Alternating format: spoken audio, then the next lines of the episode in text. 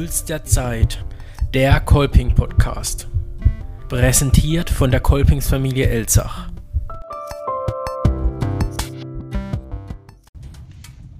Es ist der zweite Montag im Monat Dezember. Es ist Zeit für eine weitere Ausgabe in unserem Advent-Special am Montag nach dem dritten Advent. Und auch heute hören wir wieder in drei Novenen rein. Dabei geht es unter anderem wieder ganz allgemein, was heißt eigentlich Puls, was heißt Zeit und was ist der Puls der Zeit, umrahmt mit Zitaten, die Adolf Kolping zu seiner Lebzeit gesagt hat. Des Weiteren geht es auch um die Nöte der heutigen Zeit, bezogen auf drei wichtige Themen, die auch Adolf Kolping zu seiner Lebzeit für sehr relevant hielt. Einmal das Christentum, dann die Familie und die Arbeitswelt.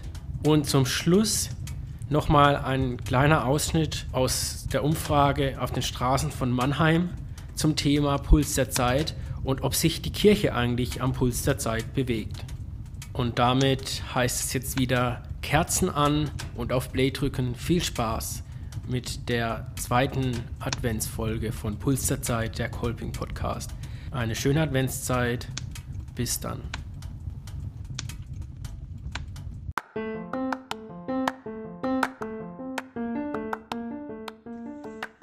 Die diesjährige Novene steht unter dem Motto Am Puls der Zeit Nöte erkennen. Doch was heißt am Puls der Zeit sein? Sind wir am Puls der Zeit? Erkennen wir die Nöte der anderen? Was heißt Puls und was heißt Zeit? Was ist der Puls? Welcher Wert ist normal? Welche Funktion hat er? Der Puls ist der Herzschlag, wie er durch die Blutbahn in den Körper geht. Mit dem Puls meint man, wie schnell und wie kräftig das Herz schlägt. Durch das Fühlen oder Messen des Pulses kann man feststellen, wie gut es dem Körper geht. Der Puls sollte nicht zu schnell, aber auch nicht zu langsam gehen. Was für ein Pulsschlag normal ist, hängt vom Alter ab. Bei Erwachsenen schlägt er zwischen 50 und 100 Mal in der Minute. Puls ist Leben. Und was ist die Zeit? In welcher Epoche befinden wir uns? Wo stehen wir in unserer persönlichen Zeit? Und welche Nöte haben wir? Erkennen wir diese?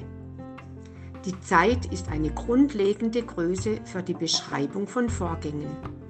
Sie ist auch eine unentbehrliche Größe für unser tägliches Leben. Die Zeit gibt an, wie groß die Dauer zwischen zwei Ereignissen ist. Die Zeit ist Ablauf, Abschnitt, Augenblick, Datum, Dauer, Epoche. Die Zeit ist endlos. Und was heißt nun am Puls der Zeit?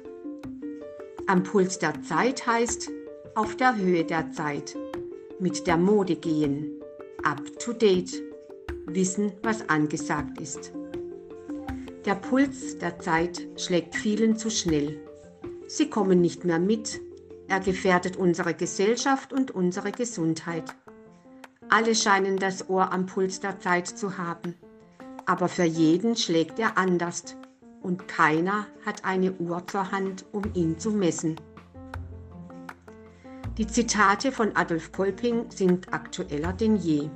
So sagte er in seiner Zeit, die Zeit ist wahrlich nicht dazu angetan, die Hände in den Schoß zu legen und dem schrecklich sich entwickelnden Schauspiele der neuen politischen Weltgeschichte mutlos und tatlos zuzuschauen. Endlich mit der feigen Ausrede, es nutze alles Kämpfen und Ringen doch nichts. Unsere Gegner seien übermächtig und was kommen solle, lasse sich doch nicht abwenden. Wir halten das sich wehren und kämpfen mit den Mitteln und Kräften, die uns Gott gegeben hat, im Reiche Gottes und also auch für Wahrheit und Recht auf Erden, für eine christliche Bürgerpflicht, zu deren Erfüllung jeder in seiner Art heute mehr als je aufgefordert ist. Es stehen die heiligsten Güter der Menschheit auf dem Spiel. Da darf man nicht tatlos zuschauen, also greifen wir Gott vertrauend zum alten Tagewerk und hoffen, dass ihm Gottes Segen auch Förder nicht fehle. Adolf Kolping sagte auch, Es ist keine Zeit zu feiern, zuzuschauen, gewähren zu lassen, bloß zu jammern, zu klagen, sondern es ist Zeit zu handeln, Zeit zu wirken, und zwar für jeden ohne Unterschied, wie es ihm nach Maßgabe seiner Kräfte und Mittel nur möglich ist.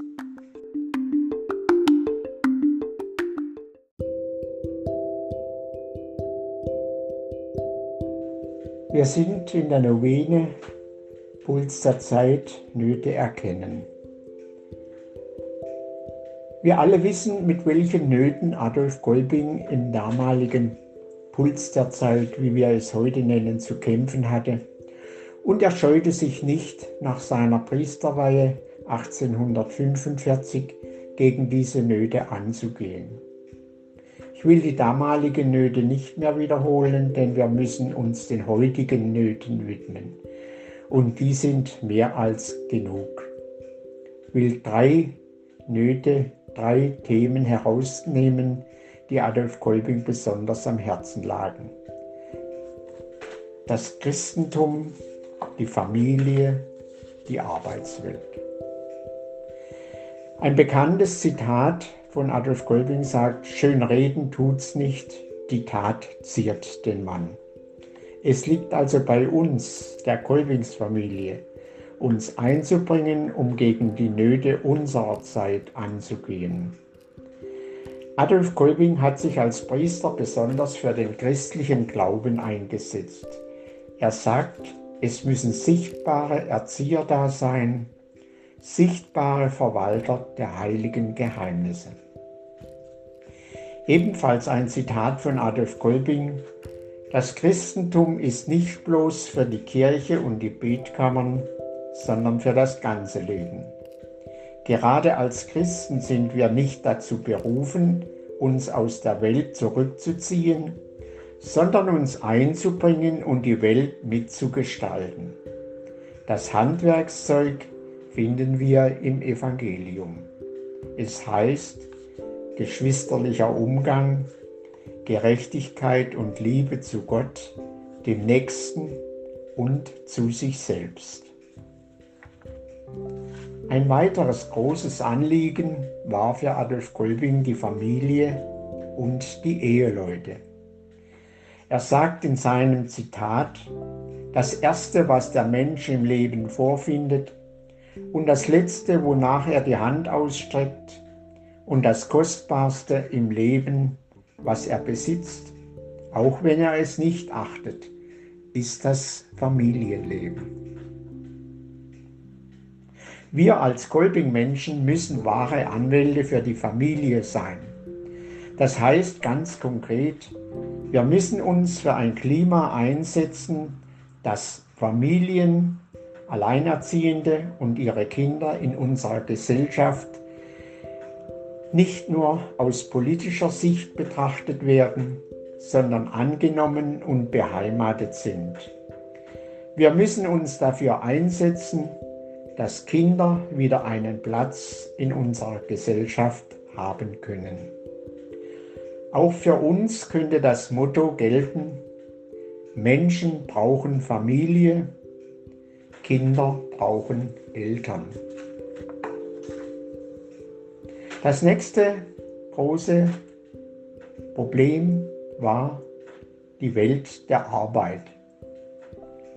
Adolf Kolbing sagt, Religion und Arbeit sind der goldene Boden des Volkes. Die Arbeitswelt von heute ist eine ganz andere als zu Adolf Kolbings Zeiten. Die Nöte der heutigen Arbeitswelt sind jedoch, glaube ich, nicht geringer als damals. Wir sprechen heute von Burnout, von Kurzarbeit, von Entlassungen und Arbeitslosigkeit.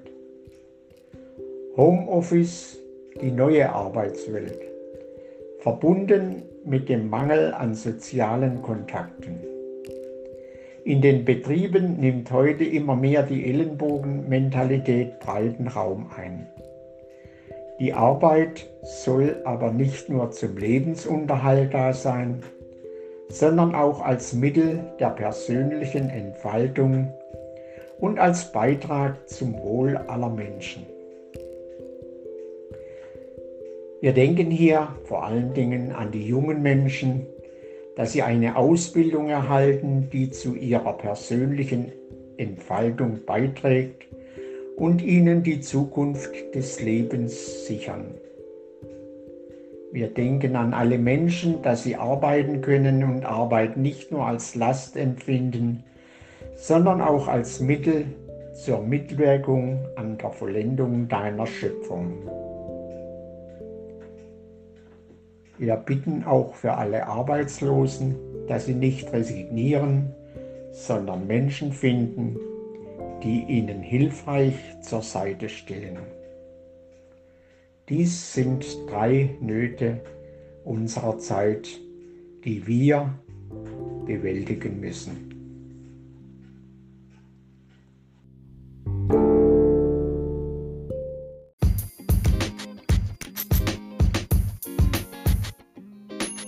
Bewegt sich die Kirche am Puls der Zeit? In unseren Podcast-Folgen haben wir immer mal wieder die Frage aufgeworfen, ob Kirche und Moderne überhaupt noch passt. Passt die Kirche ins heutige Jahrzehnt, in die heutige Zeit, um mal zu fragen, was die Menschen draußen da über dieses Thema denken und ob die Kirche sich noch am Puls der Zeit bewegt, habe ich Leute auf der Straße in Mannheim gefragt und folgende Antworten bekommen. Ja, ich denke schon. Also jetzt momentan sogar noch mehr, weil ich glaube, wenn man Angst hat oder sich unsicher ist, so wie es jetzt gerade ist, dann äh, hat man ja irgendwie nur eine einzige Zuflucht. Ja, da bindest du dich natürlich mehr an die Kirche, an eine Gemeinschaft, weil du dich ja jetzt momentan alleine fühlst. Die ist ja immer dabei. Also die, die, die ist ja immer, also mit jedem Thema ist die Kirche ja immer mit irgendwo. Wenig, wenig weil die Kirchen zusehen und viele Pfarrgemeinden gar nichts mehr machen. Also wir haben jetzt mit Mühenoten ein Kinderchorprojekt aufgenommen mit einer Liturgie, frisch ins Internet gestellt, könnt ihr euch angucken. Ähm, ich finde eher nicht. Sie könnte etwas moderner sein. Zum Beispiel beispielhaft jetzt, Gottesdienste könnten auch online gestaltet werden, wegen jetzt Corona-Zeit. So in der Richtung hätte man ja auch sagen, ich mal nicht. Machen das nicht schon ein paar? Ein paar, aber ich habe mich, ich meine ja so generell gesehen. Also. Na, eigentlich nicht. Sonst wär ja, wären ja alle zufrieden, nicht? Die Kirche, äh, man hofft halt immer wieder, aber also sie geht, bewegt sich nicht im Puls der Zeit. Da müsste es ganz anders aussehen, die Kirche. Also da müssten Frauen Priesterinnen werden und so weiter, wenn sie sich im, im Puls der Zeit bewegen würde. Nee. Sorry. Will ich auch nicht sagen, ja. Nee, eher nicht so. Warum nicht? Veraltet, veraltete Konzepte. Also klar, die wollen jetzt irgendwie schon so ein bisschen einen auf modern tun, aber ich finde, es kommt leider ein bisschen zu spät. Ähm, was müsste sie genau tun, um am Puls der Zeit wieder zu sein? Ein bisschen moderner denken, gleichgeschlechtliche Ehen komplett anerkennen, Abtreibungen erlauben oder zumindest anerkennen. So Geschichten. Also, also überwiegend fallen die Aussagen, dass die Kirche sich eher nicht am Puls der Zeit bewegt. Sie sei nicht modern, sie sei nicht präsent, wenn es um Krisensituationen wie zum Beispiel jetzt dieser Corona-Pandemie geht. Dann auch veraltete Strukturen wie zum Beispiel, dass Frauen immer noch keine Priester werden dürfen oder gleichgeschlechtliche Ehen nicht anerkannt werden. Auch das Thema Abtreibung ist bei der Kirche noch ein Tabuthema. Aber ich glaube, diese Aussagen passen ganz gut. Die Kirche tut sich nach wie vor schwer, sich den neuesten Entwicklungen und dem Puls der Zeit anzupassen. Veraltete Denkweisen und überholte Strukturen machen es schwer, die Kirche mit diesen Themen zu vereinen. Da muss aber dringend in der nächsten Zeit etwas geschehen. Denn die Welt dreht sich weiter und der Wandel der Zeit rast davon. Ich hoffe, die Kirche nimmt sich den Puls der Zeit an und nimmt die Themen, die gerade die Menschen draußen beschäftigt, an und sucht auch den Dialog mit den Menschen, um zu wissen, was überhaupt am Puls der Zeit ist. Und ich hoffe, dass wir in Zukunft ein Umdenken auch in der Kirche haben. Sie kann sich gerne mal, was wir auch jetzt in den ganzen Novenen hören, das Vorbild Adolf Kolping nehmen und auf die Menschen zugehen und die Nöte der Zeit erkennen.